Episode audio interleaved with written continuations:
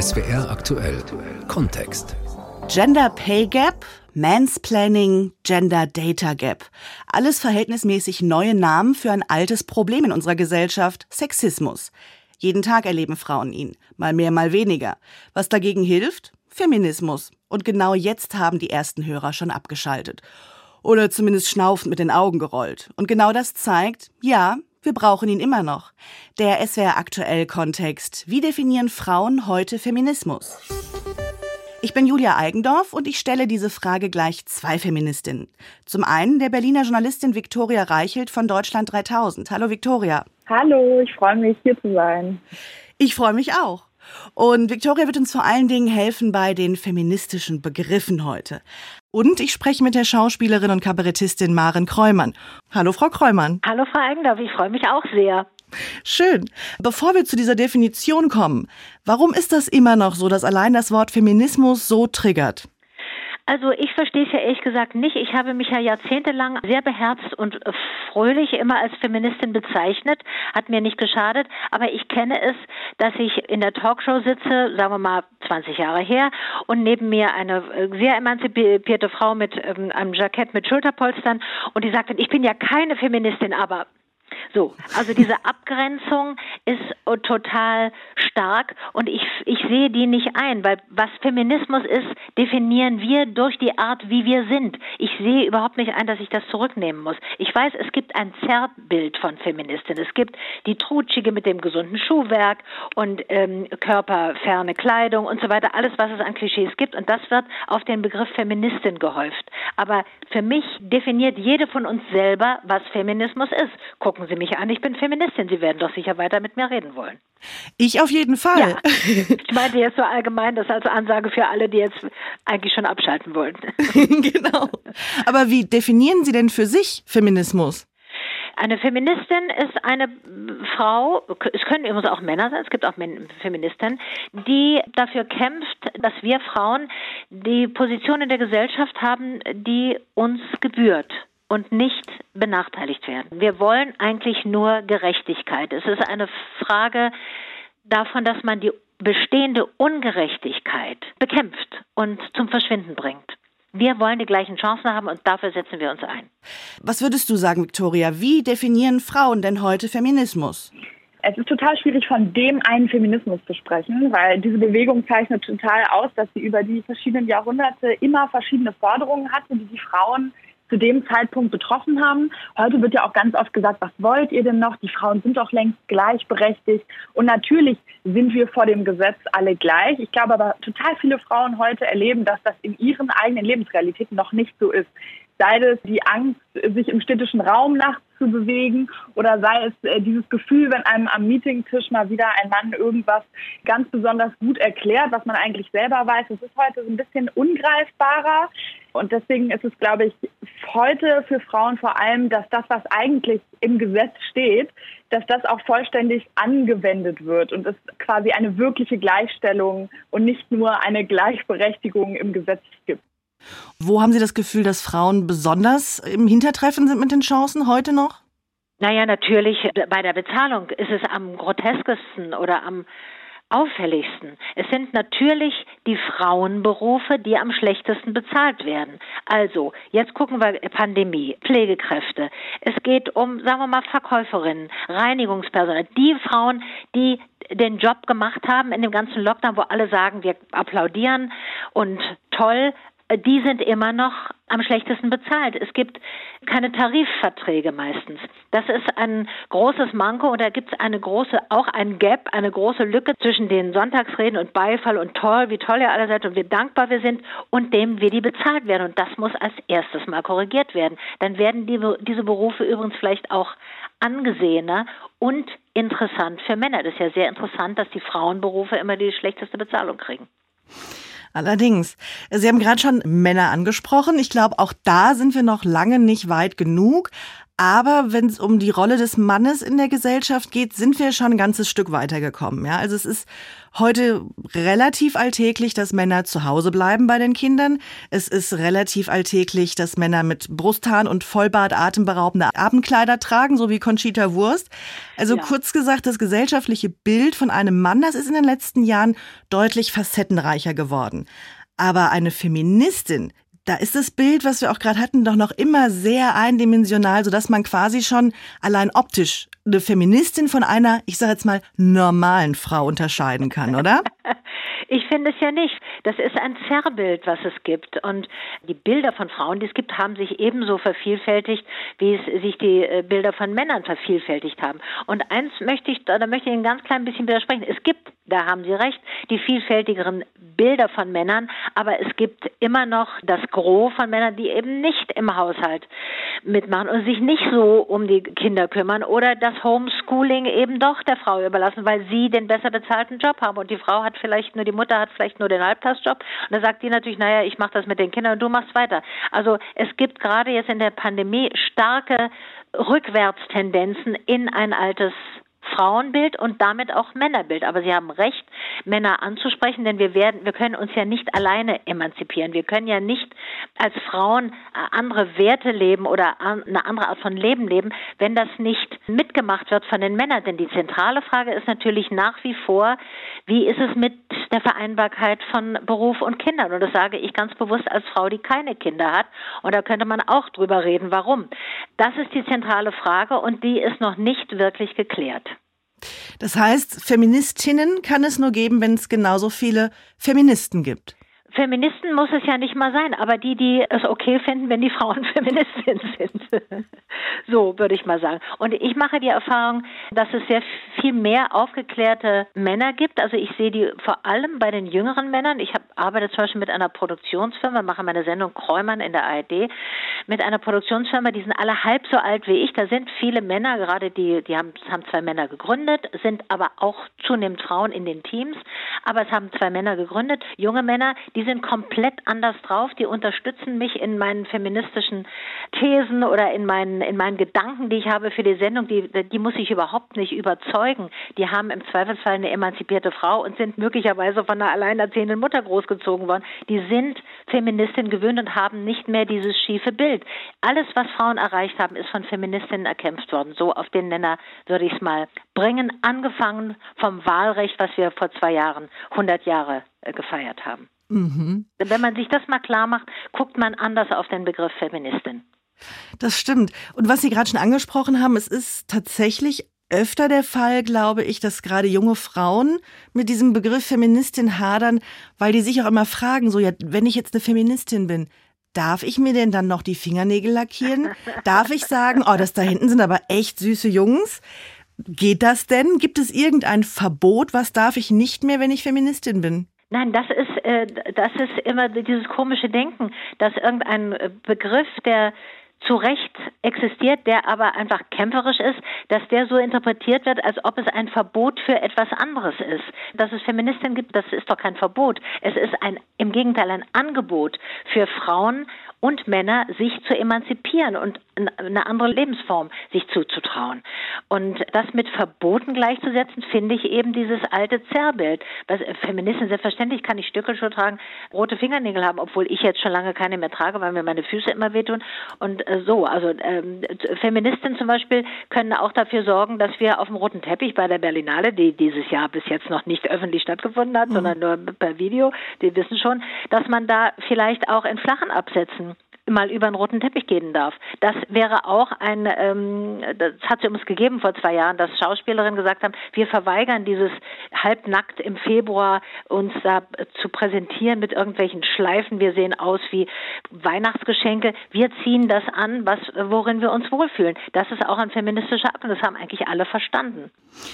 Ja, noch, Man, leider noch nicht alle, befürchte ich. Ja, das heißt aber auch nicht, dass alle Frauen es flache Schuhe anziehen müssen. Es heißt, dass einige, nämlich die, die es wollen, es können. Und das meine ich mit Angebot. Das ist eine größere Vielfalt. Deswegen können die anderen trotzdem in ihren 15 Zentimeter hohen Stöckelschuhen gehen und mit dem Schulterfreien und mit dem Taillenfreien, wenn sie das wollen. Wenn sie Lust haben, alles erlaubt. Aber bitte auch das, was nicht so gängig ist.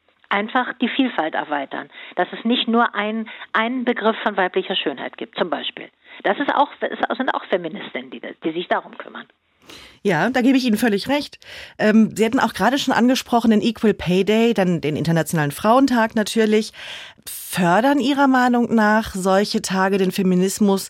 Bewegen die was in der Gesellschaft oder bekommen Frauen da einfach nur eine Rose im Supermarkt? Eine Rose im Supermarkt, das ist ja äh, beim, beim Internationalen Frauentag, das ist ja, das ist ja vorher so in der DDR gewesen. Das ist heute gar nicht mehr so. Also klar, es gibt Leute, die sagen, wir brauchen das nicht mehr. Ich finde jeden Tag, jeden speziellen Tag gut im Jahr, wo wir uns konzentrieren können und den Scheinwerfer, die Scheinwerfer richten können auf die Lebensbedingungen von Frauen und darauf, wie schlecht es ihnen wahrscheinlich möglicherweise geht, was aber keiner wissen will. Nehmen wir jetzt äh, die Pandemie. Natürlich sind Frauen Frauen viel stärker von Armut betroffen. Und jetzt in dieser Zeit, wo die Gesellschaft wirklich gespalten wird äh, durch die Pandemie, sind natürlich viel mehr Frauen bei der Gruppe, die in, in, in Armut landet. Das, das müssen wir uns auch mal klar machen. Denken Sie, alleinerziehende Mütter, die sind sowieso die Ärmsten. Die müssen alles alleine machen und alles stemmen. Die haben meine größte Bewunderung. So. Und die äh, haben wahrscheinlich keine äh, Fulltime-Jobs, weil sie das Kind noch haben, verdienen zu wenig, werden später schlechte Renten kriegen und sind überall die Gelackmeierten. So. Und das betrifft Frauen viel mehr. Was war Ihre Frage? Ich komme jetzt ins Plaudern, Frau Eigendorf. Was war Ihre Frage? nee, eigentlich war die Frage nur, ob diese, diese hochgehängten Tage so. ähm, im Kalender, ja, ja. ob das halt wirklich was dann am, im Endeffekt bewirkt, ne? Das kommt darauf an, was wir daraus machen. Äh, äh, man kann sagen, Frauentag ist ein Klischee, das haben wir aus der DDR übernommen. Wir können sagen, Frauentag ist das, wie wir es gestalten. Wir gestalten es kämpferisch. Wir erinnern zum Beispiel, ich wohne hier in Berlin. Das ist eine Stunde fahre ich nach Osten, dann bin ich in Polen. Die haben eine ganz rigide Gesetzgebung, was Abtreibung angeht. Die Frauen mhm. werden wirklich katastrophal behandelt. Und das ist eine ganz autoritäre und, muss man sagen, reaktionäre Regierung. Denen sind Frauenrechte ein völliges Fremdwort. So, da, da möchte ich, da möchte ich den Fokus drauf richten. Es interessiert bei uns keinen, weil es ist Polen, die sagen, was gehen uns die Polen an? Das ist unser Nachbarland. Es ist, wie gesagt, eine Stunde Fahrt. Und man müsste eigentlich einen Demonstrationszug machen, von Berlin ausgehend dahin, um die zu unterstützen. Und so gibt es ja ganz viele Themen. Also es gibt, ja, ich will gar nicht alle. Ich will gar nicht alle. Ja, warum eigentlich nicht? ich wollte gerade sagen, wenn Sie den Demonstrationszug geplant haben, sagen Sie mir kurz Bescheid. Ich komme vorbeigefahren und laufe mit. Ja, klar. Ja, zum Beispiel. Äh, überhaupt die, die internationale Solidarität. Solidarität ist ein Wort aus den 70ern. Das ist ganz unmodern geworden. Man ist ja mehr so hedonistisch äh, heutzutage und äh, Solidarität klingt so klingt so irgendwie überholt. Ich finde Solidarität immer noch ein total wichtiges Wort und eben auch mit, mit, gerade mit den Frauen zum Beispiel, die aus einem anderen Kulturkreis kommen. Jetzt, was ist mit den Frauen in, innerhalb der Gruppe der Geflüchteten? Die haben überhaupt kein äh, Rederecht, die, die haben äh, Schwierigkeiten, Deutschunterricht zu kriegen, sind nochmal doppelt und dreifach diskriminiert. Victoria, du machst ja eben nicht nur politische Aufklärung für das ARD-Format Deutschland 3000, du machst auch feministische TikTok-Videos, die sind sehr kurz und sehr knackig und erklären diese Begriffe, die wir eingangs schon hatten. Und wir hatten ja zum Beispiel jetzt vor noch gar nicht langer Zeit den Equal Pay Day, der auf den sogenannten Gender Pay Gap aufmerksam machen soll. Wie kannst du uns diesen Gender Pay Gap denn erklären? Genau, also der Gender Pay Gap, wenn man das auf Deutsch mal ganz blöd übersetzt, ist einfach eine Lohnlücke, eine geschlechtsbezogene Lohnlücke. Und der Equal Pay Day bezeichnet eigentlich den Tag, zu dem Frauen sehr, sehr verkürzt erklärt in Deutschland umsonst gearbeitet haben. Bis zu diesem Tag haben Frauen umsonst gearbeitet, weil es in Deutschland immer noch einen Gender Pay Gap gibt von 2020 18 Prozent. Da muss man jetzt aber dazu sagen, das ist der unbereinigte Gender Pay Gap. Der guckt sich also einfach nur an, was verdienen alle Männer brutto und was verdienen alle Frauen brutto. Und das wird dann gegeneinander aufgewogen und da kommt man immer noch zu einer Lücke von 18 Prozent. Mit diesem unbereinigten Gender Pay Gap lassen sich aber keine Unterschiede in den Verdiensten von weiblichen und männlichen Beschäftigten mit gleichem Beruf, vergleichbarer Tätigkeit und Bildung sagen, da kann man sich mal den bereinigten Gender Pay Gap angucken. Der wird nur alle vier Jahre erhoben und lag 2018 bei 6 Prozent. Und da wird quasi rausgerechnet, was auf strukturellen Unterschieden wie Ausbildungsgraden, Berufen oder Qualifikationen basiert. Das heißt, beide Zahlen, zum einen die 18 Prozent als auch die 6 Prozent, die erzählen uns etwas. Die erzählen uns bloß unterschiedliche Sachen. Die 80 Prozent zeigen nämlich immer noch, aha, wir haben in Deutschland ganz große strukturelle Unterschiede, auf denen Männer und Frauen ihre Karrieren basieren oder ihre Lohnarbeit basieren. Das kann zum Beispiel einfach sein, dass äh, Frauen natürlich oft durch Kinder eine Erwerbsunterbrechung haben und einfach seltener in Führungspositionen gelangen. Und der Bereinigte zeigt, ah, selbst bei gleicher Qualifikation und im gleichen Beruf gibt es noch diese 6% Lohnunterschied. Ist eine Vermutung, dass auch da noch etwas zurückbleibt von Unterschieden, wie zum Beispiel, dass Frauen schlechter ihr Gehalt verhandeln. Frau Kreumann, kommen wir zum sogenannten Mansplaining, das dürfte Ihnen ja auch geläufig sein. Mhm. Ähm, also ich kriege inzwischen schon die Krise, wenn mich ein Mann ungefragt aus einer ungefähr drei Quadratkilometer großen Parklücke ungefragt rauswinkt, nur weil er sieht, oh, da sitzt eine Frau am Steuer, Hilfe. Ähm, aber besonders schön finde ich es eigentlich immer, wenn Männer mir erklären, warum wir heute keinen Feminismus mehr brauchen. Ja, das ist eine alte äh, Strategie der, des Patriarchats, möchte ich mal so klar, klassisch sagen, dass gesagt wird, was wollt ihr eigentlich? Ihr seid doch sowieso schon emanzipiert und ihr seid doch das starke Geschlecht, wird immer gesagt. Ihr Frauen seid doch viel stärker. Allein die Familie. Ja, wenn wir stärker sind, dann gebt uns doch auch die besten Jobs. Mhm. Einfach antworten. Die besten Jobs und die Verantwortung. Ja, die, lasst mal die gläserne Decke verschwinden, lasst uns von dem, von dem mittleren Bereich, wo wir uns ganz gut schon ähm, tummeln, lasst uns doch einfach auch nach ganz oben aufsteigen und bekämpft uns nicht. Na klar, wir werden, wir werden Konkurrenz für die Männer in, in diesen Berufen, in diesen besser dotierten Berufen. Es geht sowieso ganz stark um Konkurrenz. Wenn eine Frau dran kommt, kommt irgendein Mann nicht dran. Ja, das muss man dann aushalten als Mann. Und manchmal hilft es, wenn man, wenn die Männer Töchter haben. Auf einmal werden die dann auf ihre alten Tage, nachdem sie 50 Jahre lang, 60 Jahre lang ziemliche Machos waren, werden die auf einmal Feministen, weil sie sehen, ihre Tochter kommt nicht so weit. Und dabei hat die doch ihre Gene und ist genauso schlau wie sie und die kommt nicht so weit, wie ein Mann kommen würde. Und da ist es vielleicht auch ein Punkt, wo man äh, manche Männer ganz gut erwischen kann. Ja. Ich, würde die da, also ich würde da anfangen zu agitieren und sagen, gucken Sie doch mal, Ihre Tochter so begabt, hat drei Kinder gekriegt und kriegt, kommt nicht mehr zurück in ihren Job. Das ist doch unverschämt. Man muss doch eine Garantie geben, dass sie, wenn sie drei Kinder Kinder gekriegt hat, wieder ihren, ihren Job weitermachen kann. So, und so kann man die kriegen. Guter Ansatz. Bleiben wir noch kurz bei diesem Begriff. Beispielsweise eine Alltagssituation, in der ich mich schon immer unwohl gefühlt habe, wenn mir Männer Dinge erklärt haben, die ich doch eigentlich schon weiß. Heute bezeichnet man das als Mansplaining. Ich denke, du weißt, was ich meine, oder? Ja, du, das, da kann dir wahrscheinlich jede Frau, die gerade zuhört, irgendwie zustimmen, dass sie das schon mal erlebt hat. Also dieses Mansplaining bezeichnet eigentlich, wie du gerade schon gesagt hast, dass ein Mann einer Frau was erklärt und das ist ja an sich überhaupt erstmal gar kein Problem. Männer dürfen Frauen Sachen erklären.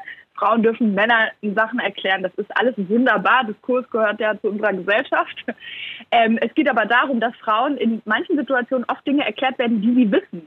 Aufgrund ihres Erfahrungsschatzes, aufgrund ihres Bildungsgrades, aufgrund ihres Jobs, ja. Und dann kommen ab und zu mal Männer vorbei, die sich gar nicht in dem Feld bewegen und dann aber erstmal meinen, Frauen ganz grundlegende Sachen ihres eigenen Fachgebiets zu erklären. Das geht mir zum Beispiel ganz häufig so in den Social Media DMs, die ich kriege, wo mir dann irgendwie mein Job, den ich jetzt auch schon länger ausführe, erstmal erklärt wird von jemandem, wo ich dann offensichtlich sehe, ah, der ist aber zum Beispiel gar kein, gar kein Journalist. Warum erklärt der mir jetzt die Basisgrundbegriffe meines Berufs so, ne? Und das ist einfach, da könnte man jetzt sagen, Herr, aber das, das verletzt doch niemanden, das ist doch nicht schlimm, ja, aber auf Dauer spricht einem das einfach so ein bisschen die Autorität ab, ne? Und man merkt so, okay, irgendwie, ich werde da obwohl ich einen gewissen, weiß ich nicht, Status in meinem Beruf, eine gewisse Expertise habe, werde ich da nicht so richtig ernst genommen. Ja klar, und das, das macht ja auch was damit der Frau, die dann im Zweifelsfall sich denkt, naja, dann bin ich vielleicht doch gar nicht so gut, wie ich dachte. Genau, das ist auf die Dauer und auch auf die Menge äh, macht das auf jeden Fall was mit einem.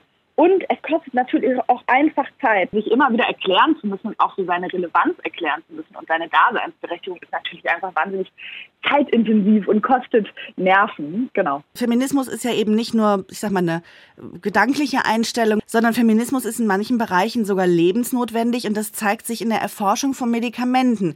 Stichwort Gender Data Gap. Dieser Begriff, der ist noch relativ neu und der wurde vor allem geprägt von der Autorin und Journalistin Caroline Criado Perez. Die hat ein Buch veröffentlicht, das nennt sich im Deutschen Unsichtbare Frauen. Und das ist quasi eine ganz beeindruckende Ansammlung von zusammengetragenen Daten, in welchen gesellschaftlich relevanten Bereichen, also zum Beispiel in der Wirtschaft oder in der Medizin, Frauen in dem Sinne benachteiligt werden, dass bei Datenerhebungsverfahren in diesen Bereichen entweder nur Daten von Männern erhoben werden oder gerade Bereiche, die nur Frauen betreffen, zum Beispiel bei der Erforschung von Medikamenten, die nur Frauen zu sich nehmen, manchmal relevante Daten gar nicht so richtig erhoben werden. Und sie äh, illustriert das zum Beispiel am Beispiel von Autounfällen. Das finde ich immer noch wahnsinnig beeindruckend. Wenn eine Frau einen Autounfall hat, wird sie laut äh, Criado Perez mit 47 Prozent höherer Wahrscheinlichkeit schwer verletzt als ein Mann. Da fragt man sich jetzt, hä, wie kann das denn sein? Das liegt daran, dass Autos jahrzehntelang nur an Crash-Test-Dummies getestet wurden, die sich an Männerkörpern orientiert haben. Das ist wohl mittlerweile nicht mehr so, aber diese Autos, die das noch erlebt haben, die fahren natürlich immer noch rum.